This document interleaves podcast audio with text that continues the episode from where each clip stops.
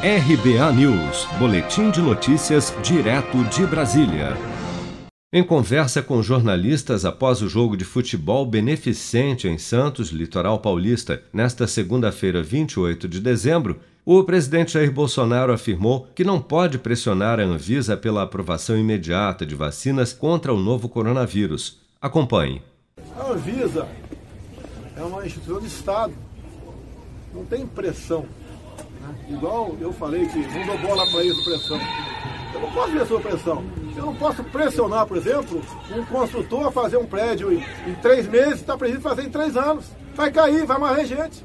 Eu não posso ser irresponsável e começar a interferir, tá? pressionar para a Anvisa fazer algo que é contrário ao que eles fizeram ao longo de décadas. Eles são reconhecidos no mundo todo, a Anvisa. Então tem que passar por lá. Até o momento, 47 países já iniciaram a vacinação contra a Covid-19, incluindo países vizinhos ao Brasil, como Chile e Argentina. Em coletiva de imprensa realizada nesta terça-feira, Elcio Franco, secretário executivo do Ministério da Saúde, afirmou que a vacinação no Brasil iniciará, na melhor das hipóteses, em 20 de janeiro e em um prazo mais longo a partir de 10 de fevereiro. Durante a coletiva, Elcio Franco também declarou que se surpreendeu com a posição do laboratório Pfizer, que alegou dificuldades impostas pela Anvisa para a autorização de uso emergencial.